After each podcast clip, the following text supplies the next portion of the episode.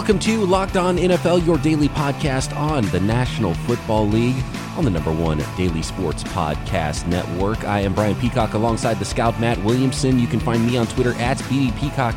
Matt is at Williamson NFL. You can find this podcast and all the shows here on the network on all of your favorite podcast apps. We've got some news here to get into today. There's a couple of lingering Twitter questions that I hope we can fit in on today's program as well. And tomorrow we're going to have Luke Braun from Locked On Vikings joining us, talking about how their offseason might look and how they're going to work to get under the cap. And the salary cap, Matt, seems to be something that every team is able to get under, even even you know, no matter how bad the the outlook seems to look. There's guys they can restructure. There's players that can be cut. Um, was talking on Twitter with uh, a Jags fan after yesterday's show, and Marcel Dareus is twenty million dollars alone if they cut him, which right. is insane. He's, he's yeah, and there's no chance that he's going to be sticking around. So um, these teams can find their way under the cap, and the cap is not quite completely fake, but it's not. Remember the days where there was cap hell that teams were in, and they were just in so many problems, and teams having problems figuring out how to even sign enough players to get underneath the salary cap. I think those days are done and they've got this thing figured out. And it keeps growing so much year to year. It's almost $200 million now. Yeah, that's the key. And with the new collective bargaining agreement, I expect it to, to grow even more. I mean, the betting money is going to come in and there'll be a lot. I mean, the league isn't hurting for money, is the bottom line. And these teams are much smarter now at navigating the cap. It's something to talk about in terms of who can be buyers and who can be, you know, who's not going to be really hitting the market heavy heavily but it's somewhat make believe too. you know, like you said, these guys know how to get around it, how to restructure, how to max out their credit card, um, push something down the down the line. But I'm excited to talk Vikings tomorrow, so I'm going to kind of ignore that team today because they got a lot. They're they're in a little bit of trouble cap wise, at least right now. Yeah, not looking good going into it. We'll see what they're able to do. If maybe Kirk Cousins, they could do a long term deal there with him. Uh, if they think that that's what they want to do. I think it'll be telling if they don't going into his last uh, season on his contract, which is already going to be up after 2020, which is hard to believe. But uh, let's talk about another quarterback here. Drew Brees announced officially via his Instagram account that he will for sure be back with the Saints in 2020, which is kind of as we expected. Yeah, I say it's not earth-shattering news, but it's so certainly no- noteworthy. I- I've said this many times. I thought the Saints, Niners, Ravens and Chiefs were the best four teams in the league. Um, the offseason might change my opinion, but as it stands right now, I think they're one of the true, true contenders without a doubt. I mean, he is not signed with the Saints, but would anyone, I would be blown away much more so than even Brady if he changes teams. I mean, I think he returns. They got a good thing going. Maybe get him another receiver uh, of prominence on the outside. They're an aggressive organization that wants to win now. And Brees is always noteworthy. He's an all time great, of course. But I think what's interesting is what will they do as his backup? You know, what kind of money is Taysom Hill going to demand? Um, could somebody look at him as a starter in a Lamar Jackson type role? What's Bridgewater's demands on the open market? I mean, you're not going to have all three. And to my point, could this be a team that maybe grabs a Mariota or someone like that? Because we saw they value backup quarterbacks more than most, and it really worked out for them this year. Mariota, that'd be probably the best scenario for him to try to, yeah. you know, rekindle whatever three year deal. Yeah, something in his career, knowing, especially if you know behind the scenes that maybe it's Brees last year, and I don't want to put that out there because who knows. But if you're at the point where Brees has to announce that he's coming back for another year, it makes me think, ah, maybe this could be the last year. Mm-hmm. I, you know, obviously, I, I would believe if the if the Saints were able to go walk off with a with a Super Bowl win, that would be it for Drew Brees. But the competitive fire in these guys, you never know, and maybe he'll just keep going, and, and so then it's hard for a player to go in and say, okay, I'll be the backup quarterback there. We saw with Bridgewater, we've seen it with Hill. They, those guys want to get starting jobs on other teams. When it comes to Hill, I got to believe his best situation is with the Saints, being that backup, being utilized on the field. He already knows how he can be used and get a chance to actually play. I think it's his best path to play. I don't think he's going to get a starting job anywhere. So to me, it's it's Brees and Hill, and that makes a lot of sense going forward. Unless someone is, and he's a restricted free agent still, even though he's 29 right. years old, is Taysom Hill. So he's not going to be able to just go get a, a huge contract on the open market, which I don't think he would get anyway. But what was a little bit eye opening here to me when I was looking at the headlines was that uh, ESPN reporting that Teddy Bridgewater is expected to have strong market in free agency and could land a multi-year deal paying him around $30 million per year, which sounds insane to me. Does sound insane to me. And a friend of mine, Jeremy Fowler, he used to cover the Steelers, and for the last couple years, he's had the dorm room next to me in Latrobe, so I know Jeremy pretty well. He does a great job. I've had a, a beverage with him or two at night. But with all respect to Jeremy, this sounds very agent driven, which a lot of this information is. I mean, if, if Schefter reports something or whomever, often it comes directly from the agent. And I'm sure Teddy and his agent would gladly take 30 million a year. But um, I do think there'll be a market. Uh, in the end, though, it seems like there's more than 32 starting quarterbacks that are out there when you include maybe five first rounders, the young guys from last year. I keep hearing Carolina for Teddy. I mean, I guess that would make some sense. I know we're going to talk Cam Newton here coming up. I don't love the guy, but I understand the allure. I mean, he's a quality NFL starting quarterback. I like Teddy Bridgewater, but anything more than what he was for the Saints as a potential starter, someone to compete for a starting job, you're talking about $30 million a year and give him a starting right. job and you're, you know, you you wipe your hands clean, you're like, "Okay, good, we're done at quarterback for 5 years." He's not getting that deal. So, this is absolutely an agent driven uh, number at $30 million multi-year deal. I just can't see that happening because I don't think he's going to be the first guy that teams go to. And if you're not the first guy, that means you're in the second, third wave of free agency. You're hanging out there for a little while. And that's not where the $30 million contracts come from. Right, right. And I'm sitting here thinking, you know, I mentioned Carolina, but what teams am I missing that would be very interested in Teddy Bridgewater? And I thought, hey, Tampa played against them. And if Winston moves on, maybe he's a little cheaper version of Winston. But he's not an Arians type big arm, drive the ball down the field, no risk it, no biscuit type guy. And I'm sitting there going, well, the Bears would love to have him, but I don't want Teddy throwing balls in windy Chicago in December. I mean, it just wouldn't be the style that I'm looking for for either one of those spots either. I mean, I'm sure he'll get a, a bump and I'm sure he'll get a shot to start somewhere, but I'm not seeing it. I mean, how about New England if Brady leaves? Okay, I mean, I can see that. Yeah, but obviously the money's not going to be there. But I like those situations right. for him. Uh, I liked him where he was with the Saints. I like him with Brady potentially being a guy if Brady plays one more year there, or maybe if Brady moves on, he's someone that can compete. But all the positions I or all the teams I see Teddy Bridgewater going to and being a fit for, it's a competition position for him. It's not here's the job, you're the guy for years. Yeah, right. I just don't maybe Carolina, and that would be if they trade Cam and he's the guy, but that doesn't mean they don't draft Fields or, you know, somebody else next year. Okay, I do want to get to Cam in the next segment yeah. here. There's a few other free agency notes here to get to as well coming up. Now that I'm thinking about it for a minute here, I do like Teddy Bridgewater in Carolina. That that does make some sense yeah. here as far as the best spot that he could come in and, and be a starter and, and, get that opportunity from week one. If the if the uh, Panthers do move on from Cam Newton, but now there's a report from the Athletic that Cam Newton is likely to pass his physical and be cleared for all football activities when that offseason program starts up here in the spring. Yeah, I mean, I could see Teddy dumping it to McCaffrey, distributing it to Samuel and Moore, maybe add it to you know uh, someone else to the mix as a receiver, and you know being decent. Um, I do think that team is very much in transition mode. Very recent new owner, new coach, quarterback questions. I hope this news about Newton isn't agent driven because really who you lying to? I mean, everyone's going to double check your work. You know, it's not like it's going to boost his, his stock.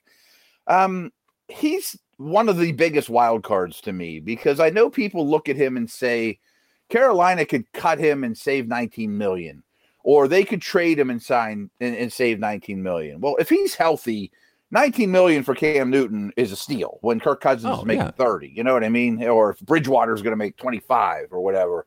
So I could see trading him, opening up 19 million. I can't see cutting him. So would he fit with the Bears? Absolutely. Would he fit with Tampa? Absolutely.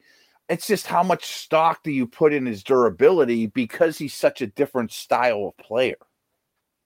And you should be able to trade a quarterback of Cam Newton's stature with a 19 million dollar contract, right? So I Yeah. don't even think a cut is really in the uh, in the cards. I would see a, a team like I like that Tampa fit for him. Trade him down to Tampa, Yeah. then maybe the In Panthers. division usually doesn't work out, but right? Yeah, you know? Gosh, on paper it does. on paper, the team wise, it works. I'd love Cam Newton potentially throwing the ball down the field with Bruce Arians' offense. I mean that that seems like a fit to me. But yeah, you're right. Trading him in the division, your franchise quarterback. That's yeah, that probably isn't going to fly. Uh, and then we saw we, we The talked. Bears don't have any cap space, but that one makes a lot of sense. That's to what's me. tough with And the what Bears. about Gruden in Vegas?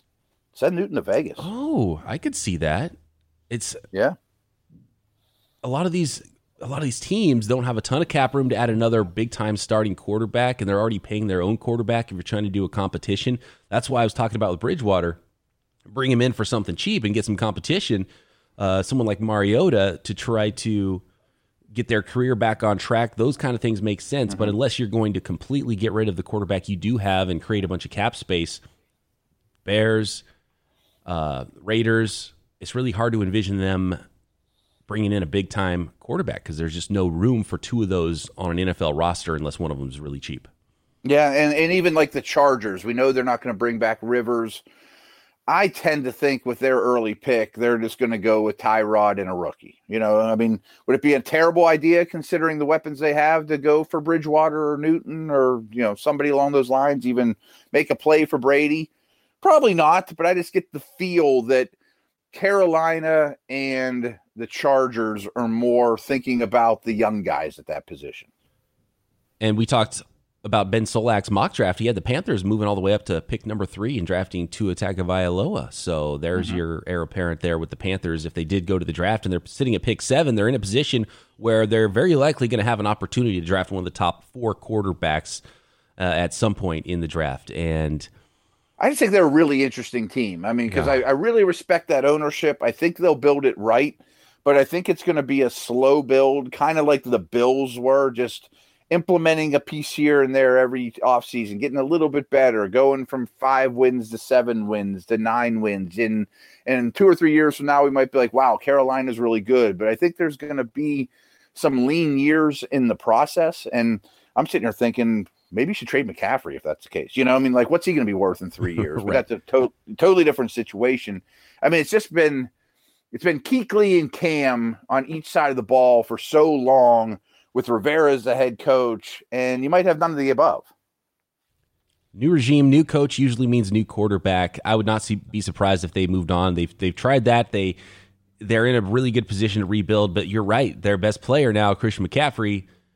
You don't rebuild with a with a running back who's about to have a, a big contract coming his way, and it's just bad timing there with McCaffrey and where this team is right now. They're, they are a fascinating team to watch in this offseason, and it all starts with how they decide to play out the uh, the Cam Newton thing. Right. And trading up for Tua, like we talked about yesterday, would be really expensive. But if they are in the mode that I'm talking about and you get a pick for Cam, that makes it a little more feasible. Kind of red shirt Tua and pick at the top of the draft next year as well. Or you roll the dice and hope you can get Lawrence or Fields or somebody like that. You know, I mean, keeping Lawrence in that area of the country would be a home run.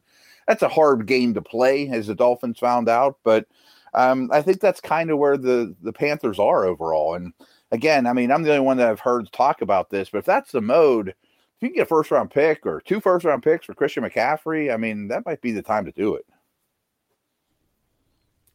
There are some other trade talks around the NFL going on right now. Matt Darius Slay, one of the big ones. Detroit Lions are dangling him in trade, and according to Adam Schefter, multiple teams have talked with the Lions about a trade for the All-Pro corner Darius Slay.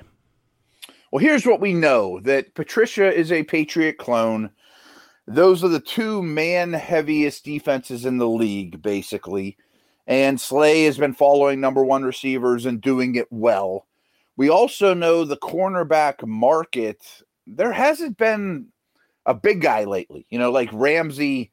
Like if I was Ramsey's agent, you look at some of the big corner uh, signings lately, he's much better than them. Slay's much better than them. So I think that the market's about to change for the corner position, especially for these top guys. He's not young. I also think they're kind of an odd organization. I mean, you're hearing rumblings that they're listening to Stafford and they're listening to Slay and made some moves during the year I didn't quite understand. And I think Patricia kind of you know, walks to the beat of his own drummer. But I look at it and think they're. The, I, I've been saying this a lot about the Lions, and I really think the offense is basically in place with Stafford with the group they have. Kerryon comes back. I like their receivers. I think Hockenson can be a star.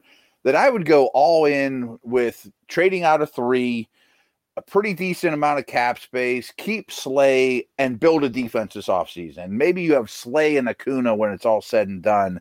That sounds pretty good to me. If I'm Matt Patricia, that's absolutely the way I want to go because if you yeah. have a few losing seasons back to back, then you don't have a job, period. So you want to win now you want to go for it. You have Matthew Stafford strike while the iron is hot there and let the next coach rebuild. So, uh, but it, from reports I've seen, Slay wants to, you know, he wants what over fifteen million dollars. Fifteen point one million dollars is what Xavier Howard makes per year right now. So Slay, right. you're gonna have to pay him more than that and give up maybe a second or third round pick to the Lions. If you're a team that needs a corner, are you willing to do that? All right. Again, that's it's not great business to i mean if he was a free agent and you decide to give him 16 million a year okay you know you got a bunch of cap space but when you got to pay twice for these guys you know yeah. you got to pay them and you got to pay serious draft capital that's rough man. I mean like the lions say well we're getting them off the books and we'll get a premium pick for them i can understand that it's not to the Khalil Mack level, but you and I have talked about this. You know, Jamal Anderson. I forget who we were just talking about it recently. Even Khalil Mack getting traded the second time.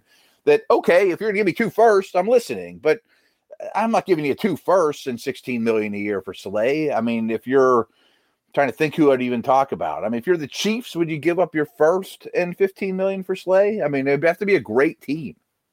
Yeah, that would be Late a little bit first. more difficult. And if you're the Lions and you are able to get, say, a second round pick for Slay, mm-hmm. and you're he, they're being mocked uh, a cornerback in the first round, the best cornerback in this draft. So if you're able to get a cheaper, younger corner who's equally good, get a draft pick back, and not have to pay fifteen million dollars for Slay, I can see that making sense on a, on a lot of levels for the Lions. Yeah, I mean, at, at that price, I'm listening.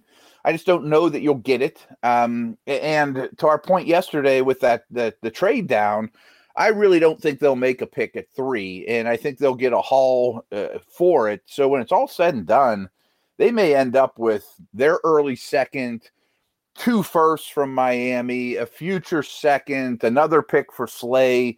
You know, Mike Mel and Todd and those guys might be A plus in the the Lions draft when it's all said and done. And like I said, I would be all defense. Yeah, and then you get Jeffrey Okudah still potentially at pick five, even after you move down or pick him at three. Then uh, yeah, that that starts to make some sense there for the Detroit Lions. But it's really hard to rebuild sort of half-assed, right? It's hard, it's hard to rebuild and be good at the same time. It's like you go right. for it or let, us get this thing going and get better sooner by rebuilding faster. And those are the two ways I like to do it. You don't want to be in that purgatory where you just okay every year and you limp along and you never get over that hump, and that's my worry for where the Lions are right now.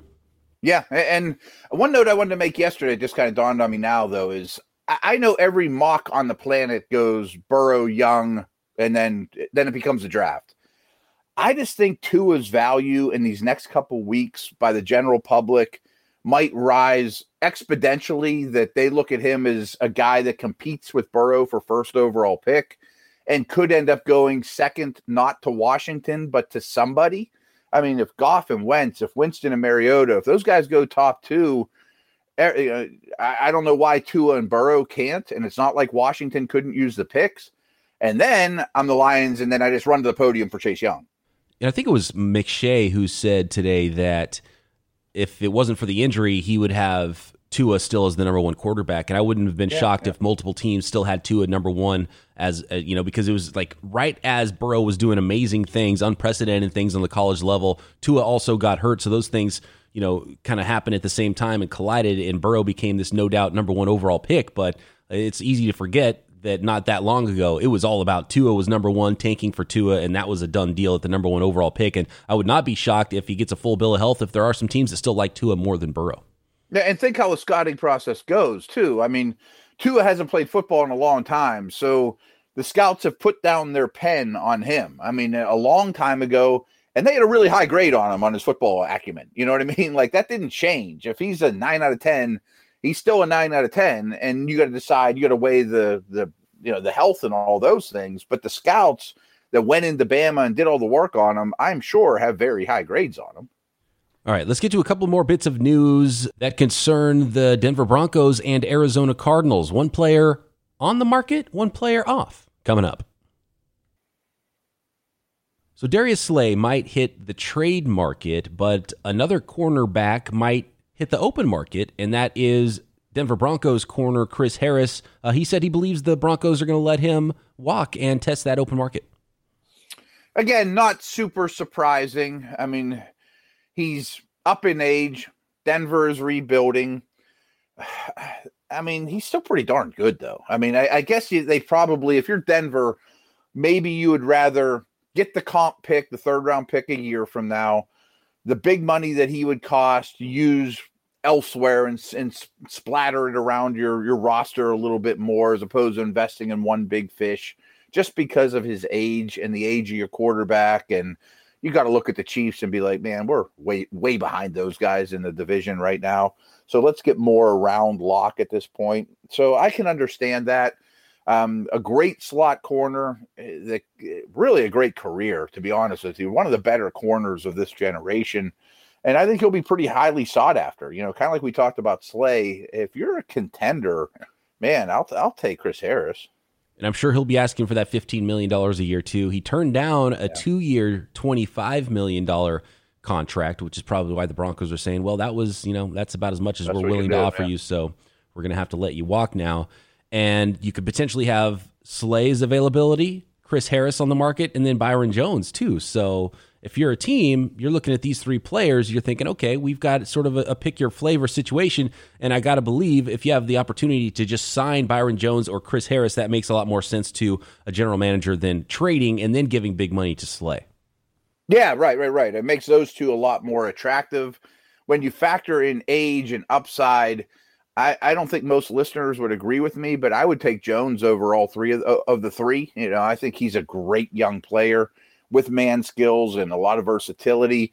And also, we talked about Okudah. It sounds like he's clearly the number one corner, but I've heard a lot of people say that there's a wealth of late first, top 50, top 60 type overall corners. So the draft is pretty rich at that position, too. And it doesn't seem like a lot of people are talking about it so many teams target the slot super heavily now, and someone like Chris Harris makes a lot of sense. I like his ability to play everywhere on the field and really help out and cover those slot receivers. And Byron Jones is absurdly athletic, but he's more of a linear athlete, more explosive in a straight line. Uh, maybe fits a little bit better in those cover three type schemes. So that's something else. It depends on what kind of scheme you run on defense, which cornerback you're going to like in free agency. Yeah, that's absolutely true. I mean, Harris's versatility. He has, I mean, a lot of veteran savvy. I would think he'd be a really good influence in your locker room. Uh, an elite slot guy, but can do more. Of course, Jones is the the athletic freak. Slays your man, press man, come down, follow your number one dude around. Um, so we'll see. I mean, but it, the corner market is everyone's talking quarterbacks, of course, and it's you know the middle of February, but the corner market's pretty interesting too. One player who will not be a free agent is offensive tackle DJ Humphries, who the Arizona Cardinals just re signed to a three year, $45 million contract. Yeah, this is kind of housekeeping season. You know, the, the Browns just released a handful of dudes. You're going to see that all throughout the league. You know, I mean, we mentioned guys like Darius and Xavier Rhodes. Those obvious cuts are going to happen soon, and that does the player a favor too. Get them out on the market, you know, and let everyone know that they have the, the time to shop their wares, and people are going to start resigning their own too. But three year, forty five million with twenty nine million guaranteed, and if you would have told me that's a contract that DJ Humphries would have signed, if you told me that a year ago, that boy, he's gonna have a year that he's gonna get 29 million guaranteed, I'd be like, wow. I mean, he he screamed first round bust the first couple years in the league. And some of that with health related and new scheme helps, I think. So I do think he's coming into his own. But It's a little bit of a buyer beware. And I also think it's a a little bit of foreshadowing of these tackles are going to be highly sought after. Oh, you know, man. we've talked a lot of draft about these top four or five. They may go a little higher than people think too. And hey, it's it's nice to be an offensive tackle that isn't horrible in the NFL right now. That's a great point, and it's crazy that Humphries is going to be the what the third highest paid annually at fifteen million dollars a year offensive tackle in the NFL, and uh, so many teams. It just goes to show you everybody needs an offensive tackle. The offensive line is so important, and so many teams need that. And guys that might be hitting the free agent market, some veterans that might be in line for a big payday for a short term deals like Andrew Whitworth and.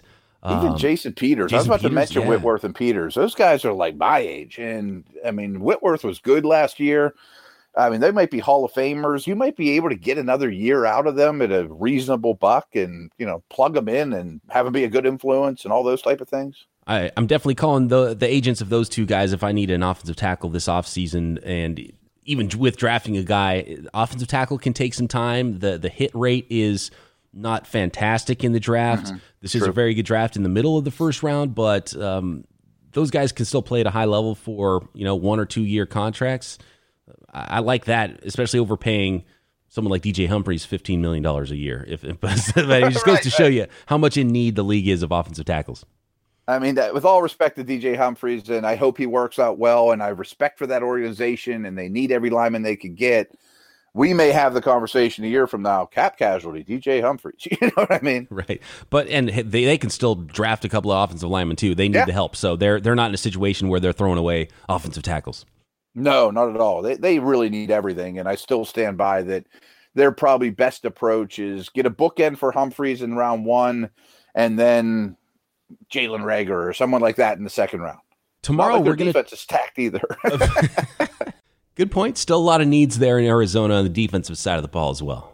Uh, we got to talk Vikings tomorrow, which I'm excited about. Yeah, we have. Luke Braun from Locked On Vikings joining the show, and we will continue hitting you five days a week through the off season. Next week, the combine. Matt will be on site in Indianapolis. It's going to be a lot of fun getting close to free agency and the draft right here, Locked On NFL.